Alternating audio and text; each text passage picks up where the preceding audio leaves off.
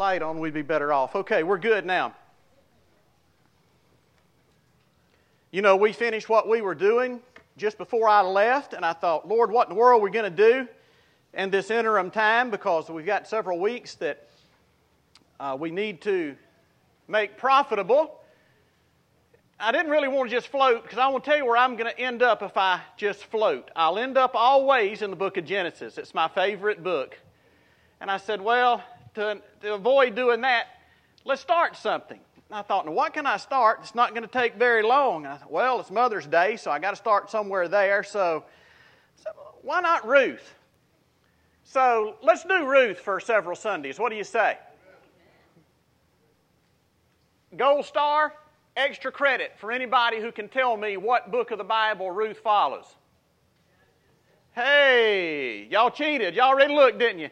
That's all right. My tests are open book, so uh, you, can, you can use your book. It is. It's right up front, right behind the book of Judges. So if you'll find your place with me in uh, Ruth chapter number one, we're going to look at the first uh, six or seven verses today.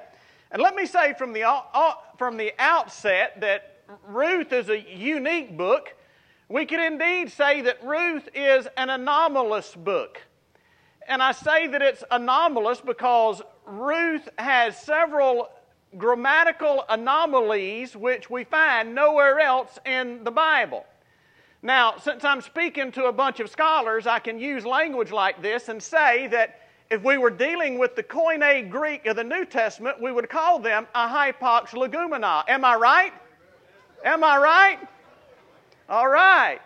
But it's not really common to refer to textual anomalies found in the Greek script, or uh, in the Hebrew scripture as, an, as a hapax, so we refer to them as anomalies. Now, if you're sitting there saying, What in the world is an anomaly? Get your pencil out and let me show you a couple of them before I even read my text. Can we do that?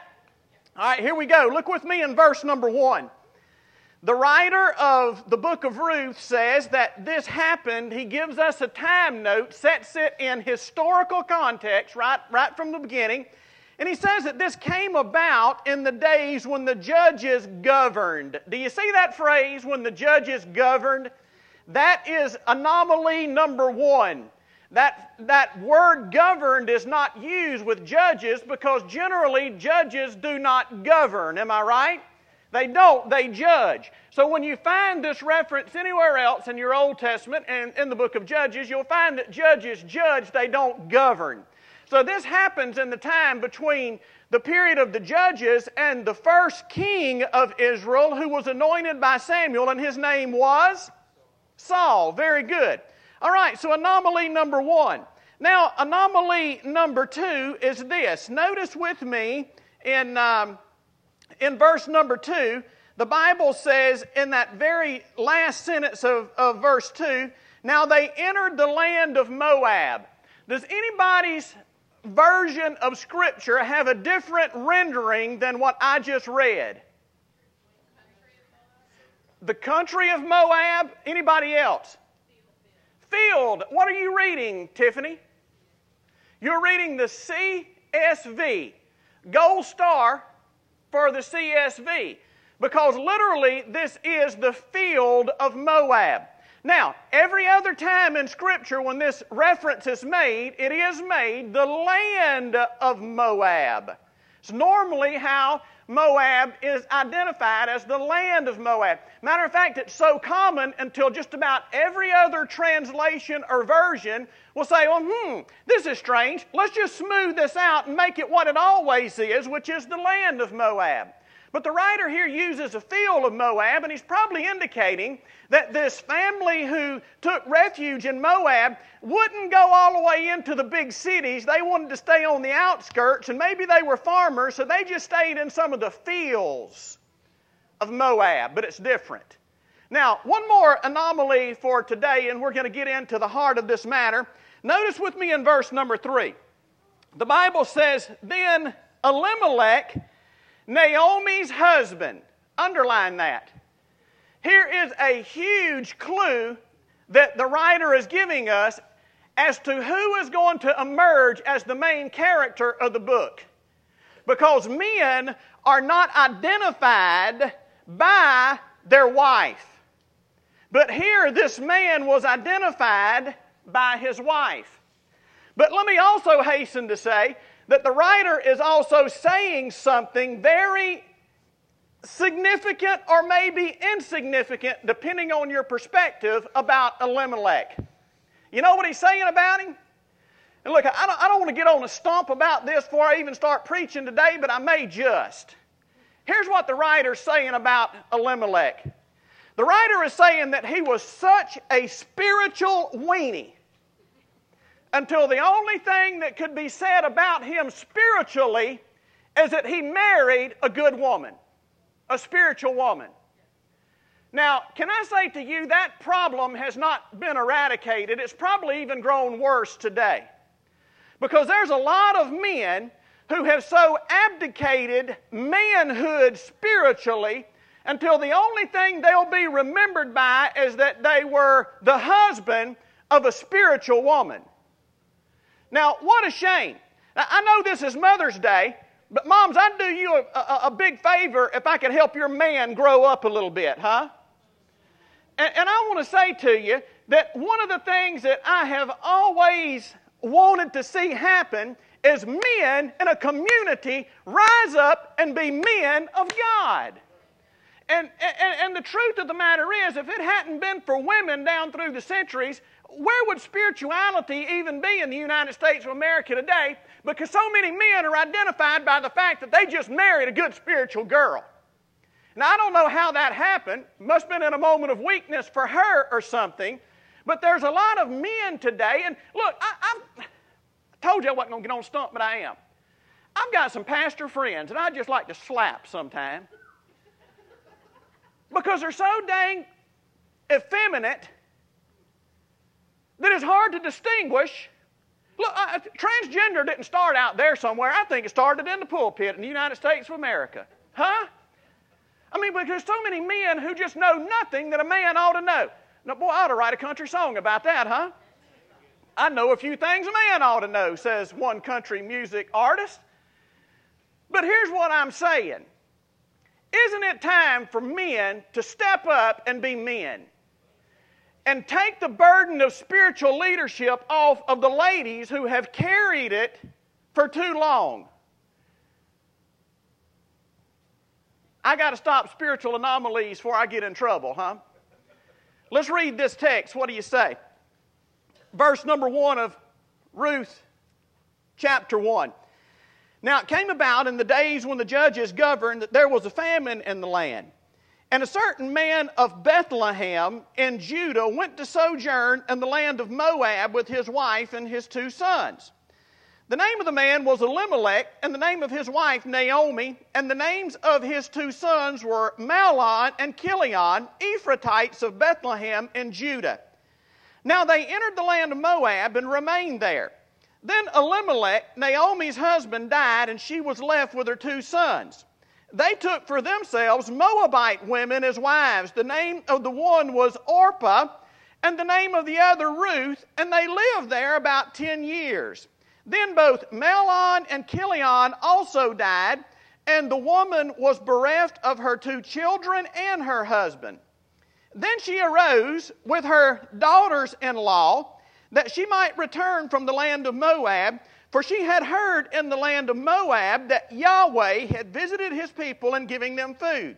So she departed from the place where she was, and her two daughters in law with her, and they went on the way to return to the land of Judah. Well, decisions, decisions. This is a text about decisions, namely, the bad decision of one man. But someone has said that we make our decisions, but in the end, our decisions make us. And I think that's pretty accurate. Have you ever just pondered sometime in your mind and wondered how your life would be if you had made a certain decision at a certain juncture in life? Or maybe you've wondered how life would have turned out, who you would have been what you would have become had you not made a certain decision at a certain juncture in life? You see, because every decision we make has implications. So every decision that we make is important and it should be made in the light of, of, of, of spirituality and certainly in light of what God's Word has to say about decision making. Because make no mistake about it, we make decisions, but decisions in the end end up making us. Every one of us in this room today is, in some degree or another, a product of decisions that we have already made. And you are going to become even more the product of decisions that you still have to make. So, notice the implications throughout this text of the decisions of one man, and then finally the decision of this spiritual woman who he took as a wife. So, check out with me as we look at verses 1 through 7 in Ruth chapter 1 and consider this subject decisions, decisions. I think this scripture tells us, this passage tells us three things about decisions. And the first thing that it says is that choosing to live outside of God's will is a conscious decision. Now, check this out. Why do I say choosing to live outside of God's will? Well, I mean, after all, where was the place that God had blessed and ordained for His people to live? In good times and in bad times, in sickness and in health, for richer or for poor, God had placed His people in the promised land which He had given them no matter what.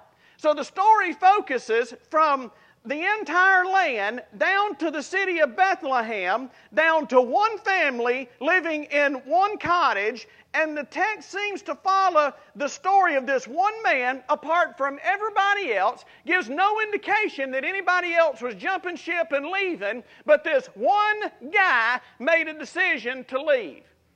He chose to move outside of what God had ordained, what God had provided, what God had promised, and he left that place and went to the land of Moab. So, in a very real sense, he made a conscious decision to move outside of the parameters of the boundaries of God's will. Are you with me? Now, notice this decision that he made didn't just happen on him uh, by accident. It wasn't just coincidence, wasn't just circumstance. And you see, that's the way it is with you and I as well. When we decide to move outside what the boundaries of God's Word has defined as His will, then it's not something that we just do accidentally. It's because we have calculated and we have made a conscious decision to live outside of God's will. It's something that's thought through. It's something that we intentionally make the decision to step beyond the boundaries. Now, certainly, old Elimelech knew God's Word. Certainly, he knew the history of Israel. Certainly, he knew the implications. But still, he made a conscious decision to leave Bethlehem and go to Moab in order to sojourn there because of a famine. Now, here's the equivalent of it today.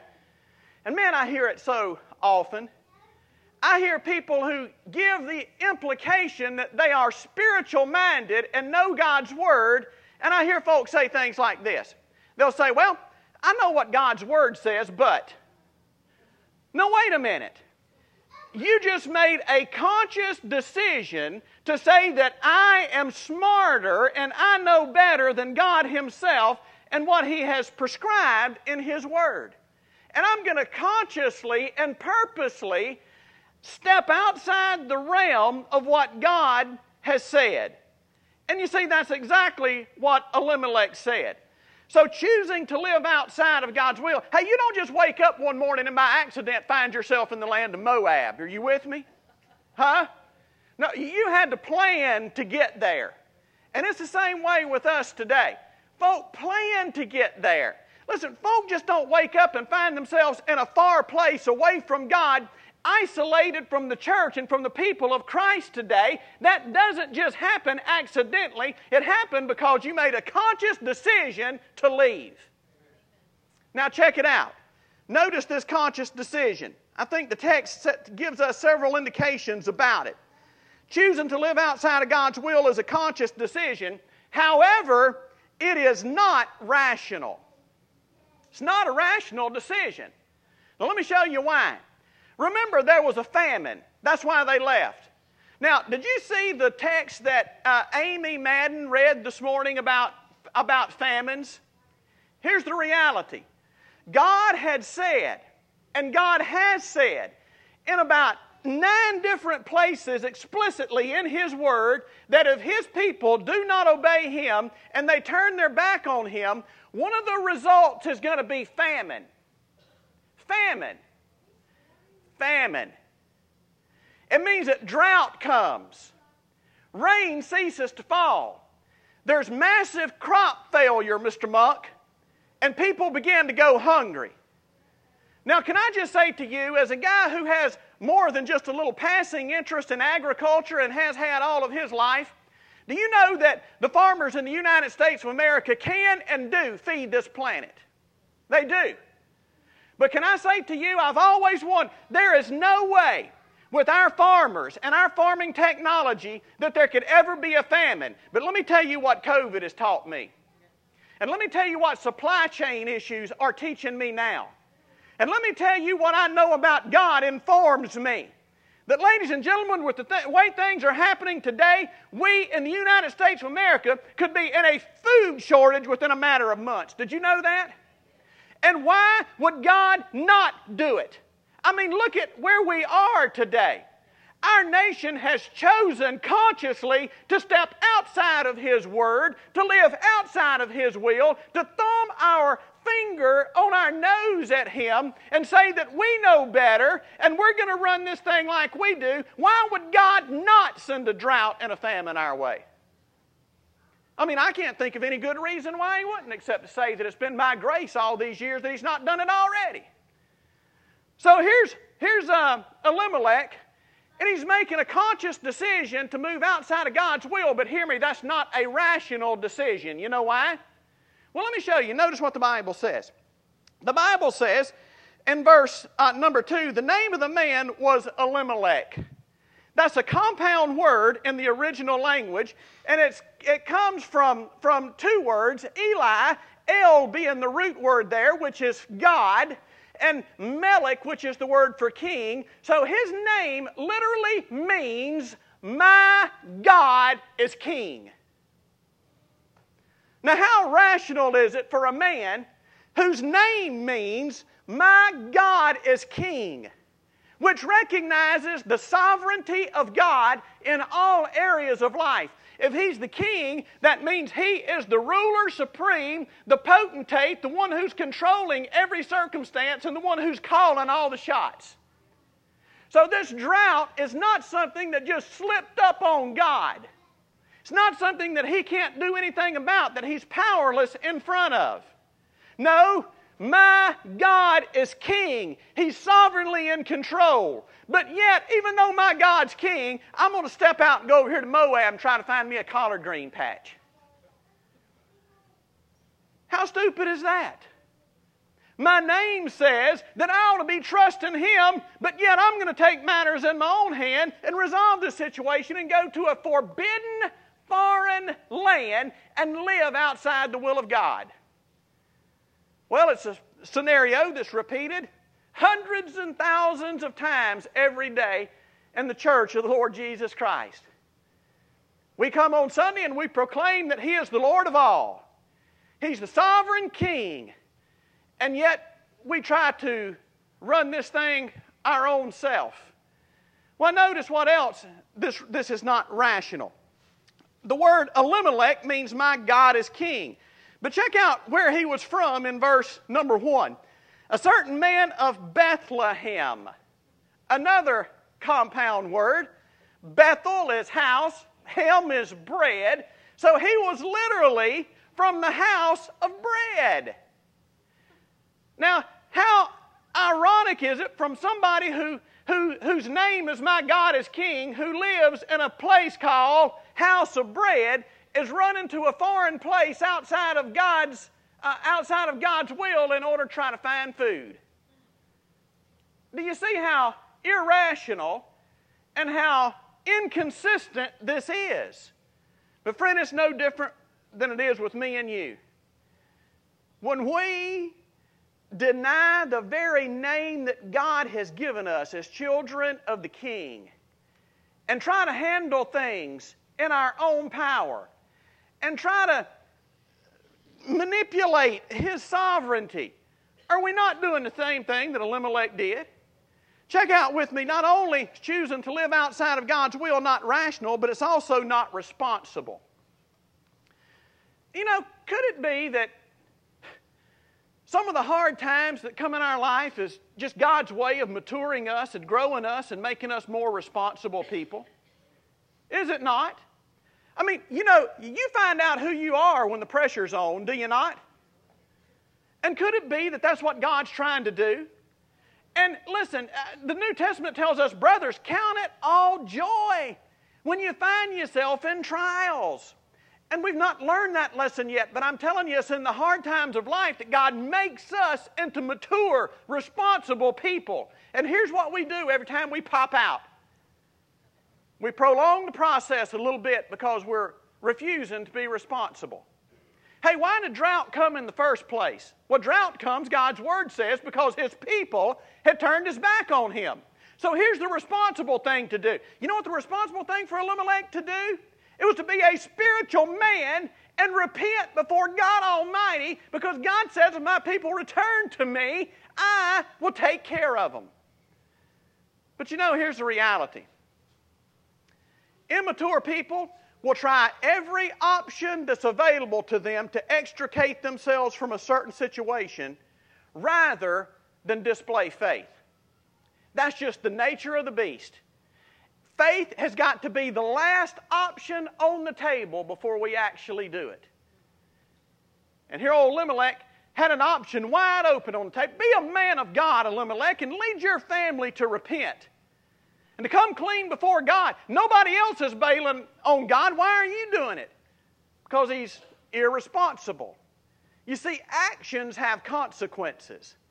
And boy, aren't we living in a land that wants to have actions with no consequences attached to them. Huh? I mean, uh, what's this big deal right now about, about abortion anyway? That's all that is. This folk wanting to live, make whatever decision they want to, but have no consequences because of those decisions. It's immature. It's irresponsible. It's devilish, is what it is.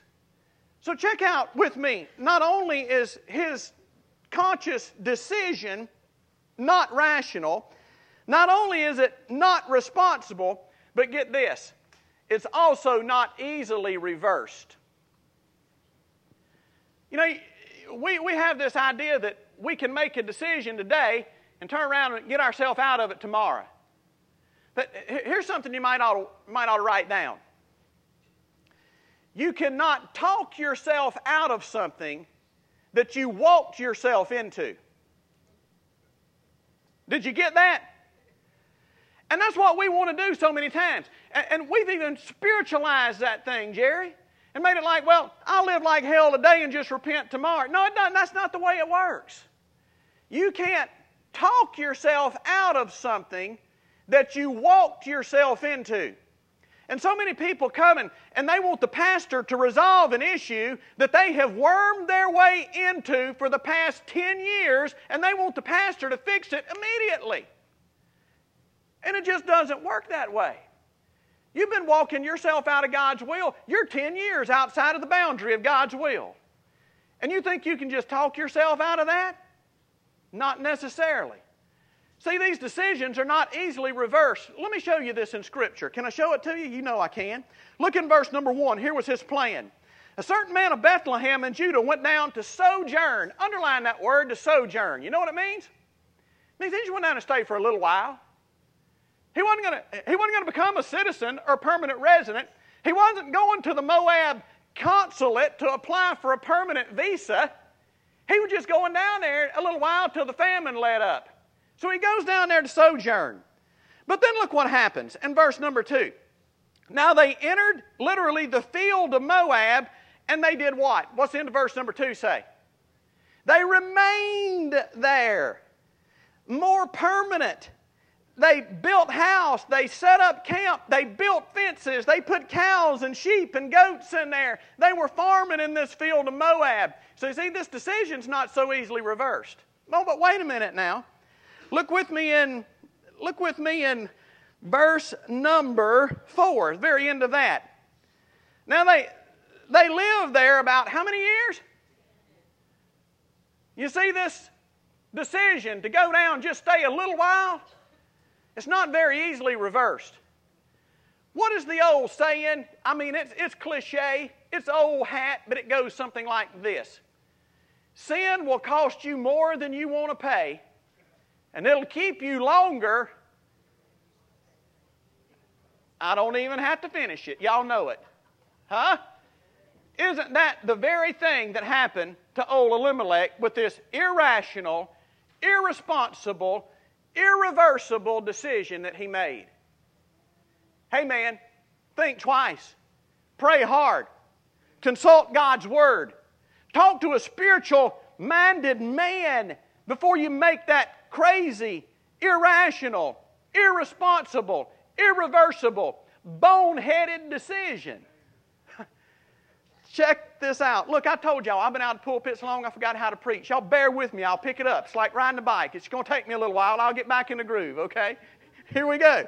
Number next, choosing to live outside of God's will is a costly decision.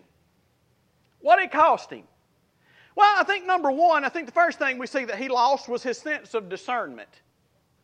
See, when you begin to go down this road in your mind, to make a conscious decision to leave God's will, the first thing you can say is gone. You lost your sense of discernment. You don't even know anymore what's right and what's wrong. You see, the writer of the Hebrews had something to say about this in chapter 5, verse number 14, when he said, Strong meat is for the mature. Those who have their senses trained to discern good from evil and right from wrong. But folk who are setting their face toward Moab, they've already lost their sense of discernment. What else did he lose in this process? Well, not only did he lose his sense of discernment, but he lost his sense of danger. Danger! Danger! Man, don't cross that border. God's already set up and said, don't do this. He's already said, don't take wives of those people. You're not to live among those people and he lost his sense of danger. So, do you know how dangerous it is to consciously make a decision to step outside of God's will, just to sojourn for a little while out there in the land of sin? You know how dangerous that is? I don't think we do. Because if we knew how dangerous it was, we wouldn't do it. Notice what happens next. Not only did he lose his sense of discernment, and this is always the process, you lose your sense of discernment. And how do you lose your sense of discernment? You stop reading God's Word. You stop fellowshipping with the body of Christ. You lose your sense of discernment. The very next thing you're going to lose is your sense of danger. And you, will do anything and won't think twice about it. I get on Heather all the time. I know it's Mother's Day. I'll leave her alone, hadn't I? But I tell her, she'll bebop up to, look, she'll bebop up to Walmart 9 o'clock at night. Just get out and walk willy nilly right in there. Son, I don't do that. Call me paranoid, but I've got a, I've, I've got a concealed carry permit. You know what I mean? And I pull into Walmart 9 o'clock at night and I'm parking in that dark parking lot. I've got one hand on it already and I'm like, I'm walking like this. So, look, if you see me doing that in the parking lot, don't approach me. I mean, my sense of danger is just up there. Heather's is not. Yeah, that's right.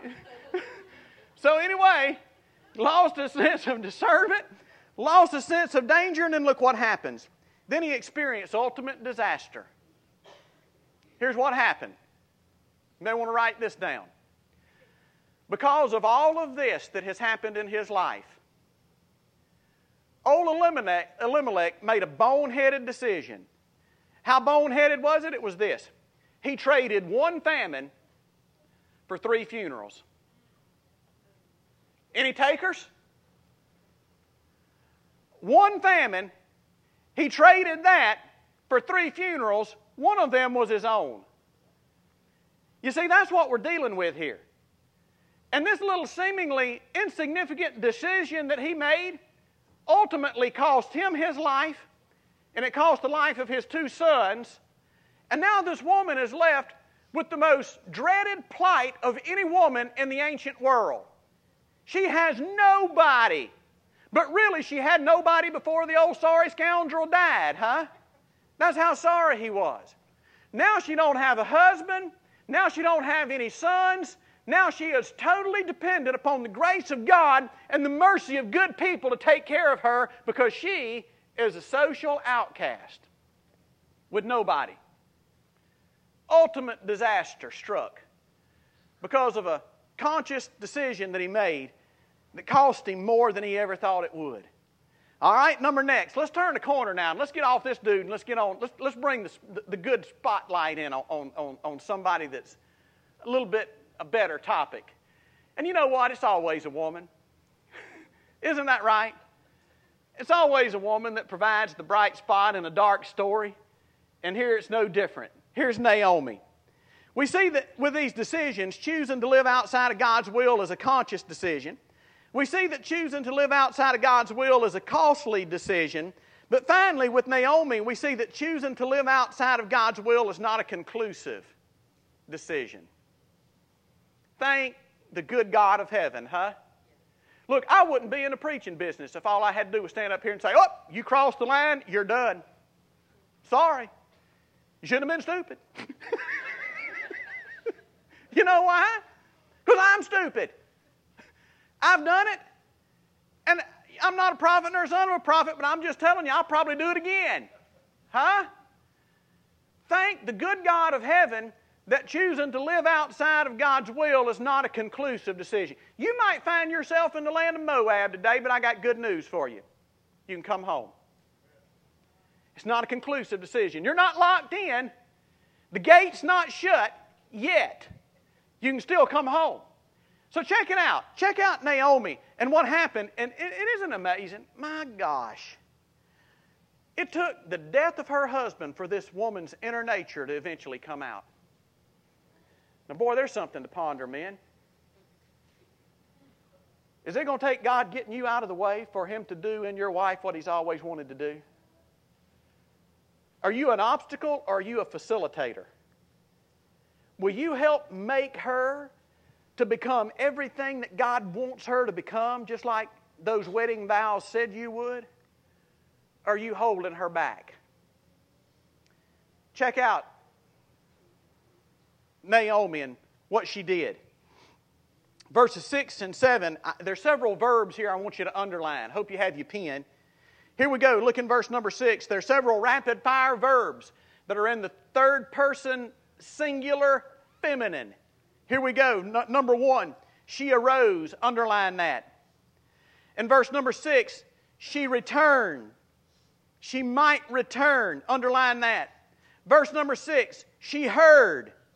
Then in verse number seven, she departed. And then underline this while we're in verse number seven they went. Because we're going we're gonna put all this together and see what it means. Because if you're living in the land of Moab, old Naomi gives us a spiritual pattern here, a roadmap as to how it is that you can get back home. So check out what it is that she did. Choosing to live outside of God's will is not conclusive. But the first step to getting back home is this she had a truth encounter. She had a truth encounter. What does that mean? That means she heard something. And isn't that what the text says? Notice what the text, the text says here in verse number six. For she had heard in the land of Moab that Yahweh, there's the covenant keeping name for God, had visited his people in giving them food. So listen, if you're going to get out of the land of Moab, if you're going to come out from the outside of God's will to get back in the center of God's will, the first thing that's got to happen in order to get you to move is you've got to have a face to face encounter with truth. And the only way you have an encounter with truth is if you hear God's Word. I'm telling you, it all starts with the hearing of God's Word. For faith comes by hearing, and what?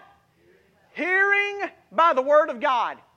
That's why Grace Church has such a commitment to teach and preach God's Word. Because nothing spiritual is going to happen in anybody without a truth encounter from God's Word. And you know what I mean by truth encounter?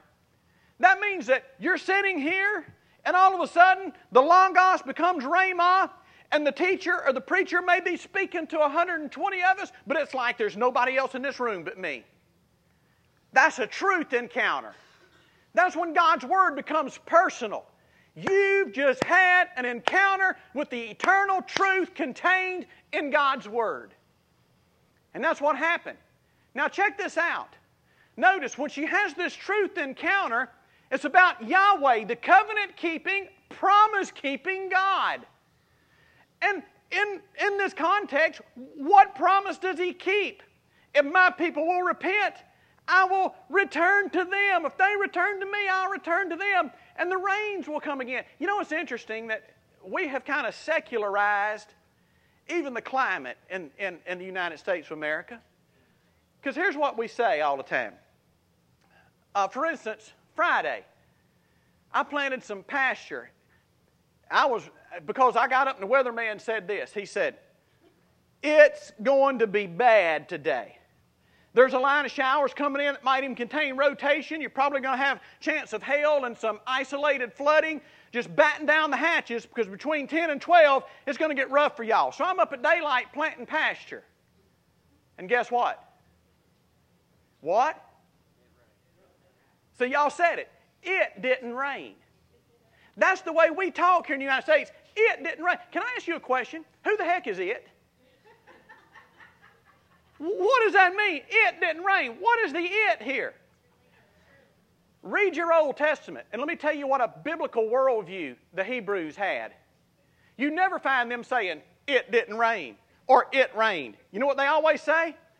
God sent rain. God shut up the heavens. The environment is never an it. The environment is simply controlled by the king. My God is king. He's the one who controls the rain. I know the maker of the rain. And it's always what God does. So you see, here we have Naomi getting word that the promise keeping God who promised, if my people return to me, I'll return to them. She heard the promise keeping God had visited his people in Israel and gave them food. Now, here's the dealio. Are you with me? It took more than 10 years for word to reach her. The famine surely didn't last 10 years because there wouldn't have been a swinging Joe survived in the land of Israel. Am I right? There wouldn't have been a cow, there wouldn't have been a, a goat, there wouldn't have been a donkey. That place would be nothing but a desert by now in 10 years. So, certainly the famine didn't last 10 years, but here's the deal it took more than 10 years for word to reach her ear. You know why? Because she living so far out of God's will. You ever wonder why it is people get mad, get their feelings hurt? Just make a conscious decision to leave the church and they never come back. Because they're so far away they can't even hear God's word anymore. And if you're ever going to come back, it starts with a truth encounter, hearing the word of God. So, number one, she had a truth encounter. Number two, of Moab, she had had enough. Huh? I mean, check this out. Look with me. That, that's, what, that's what the scripture says. She arose that she might return because she had heard. And look at verse number seven. So she departed from the place where she was. She departed from, she was more than too eager to get out of this hellhole. Huh? I mean, she just was. But you know, here's the reality. I think there's a lot of believers, a lot of God's people today that's living in the land of Moab. But let's just be honest, you ain't had enough of it yet.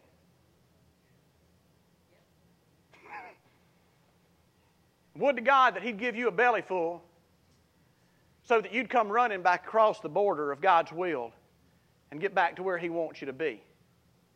Hey, any of you had enough of Moab? Huh? Jerry? You've had enough of it, hadn't you, for a lifetime? I, am telling you. See that? I'm one of them effeminate preachers you can't even tell. What identity am I? Huh? Who do I identify with today? Little old man.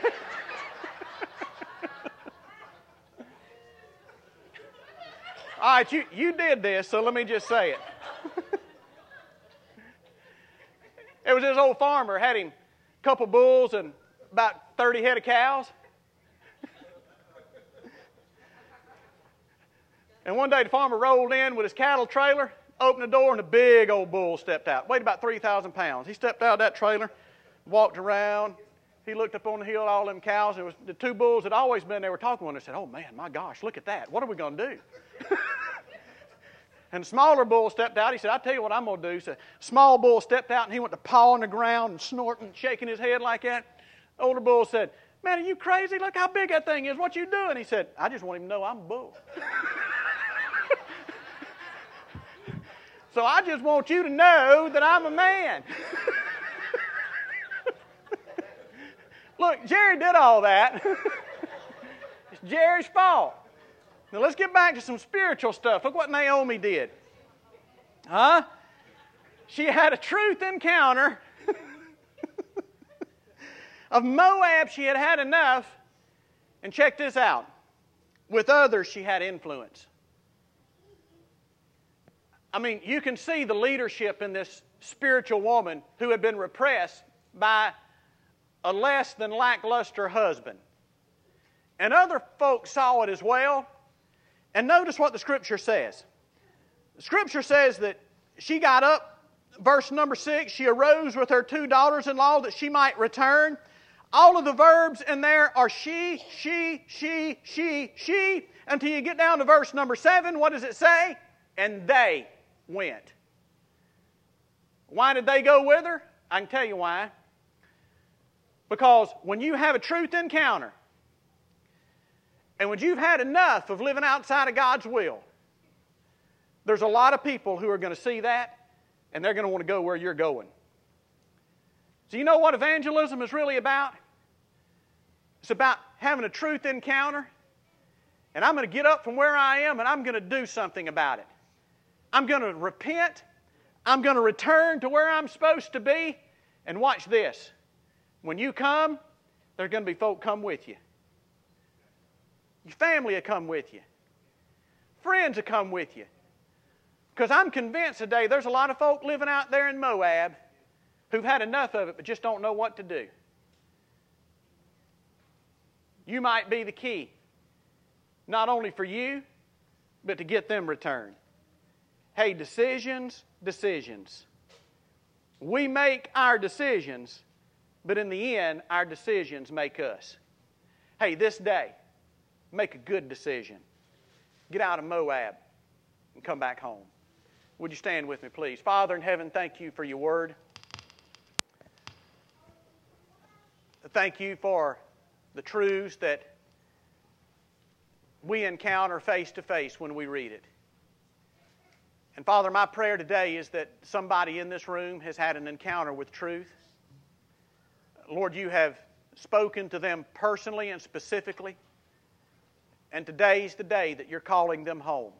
I pray today, God, they make a good decision. I pray for those here today that have never been born again. Somehow today you broke through, God, and you've let them see with faith and repentance that they can have a relationship with you that lasts throughout all eternity. God, may this be the day that they place their faith in the finished work of Christ on Calvary's cross. There are others here today that just need to identify with the people of God rather than the people of Moab. And Lord, you're calling them to be a part of this family of faith in Bonifay, Florida. I pray today, God, they'd be obedient. They'd make a responsible, rational decision to obey you. God, whatever it is that you've said, may our obedience be as a sweet smelling savor that rises before your throne today for your good pleasure. And I pray it in Jesus' name. Dr. John Wilson standing on one side, Colin Dollars on the other. The Lord's spoken to you today, and there's a decision that you need to make. There's a step of faith that you need to take. Won't you find one of these guys? They'd be glad to pray with you, be glad to point you in the right direction. But in Jesus' name, you be obedient.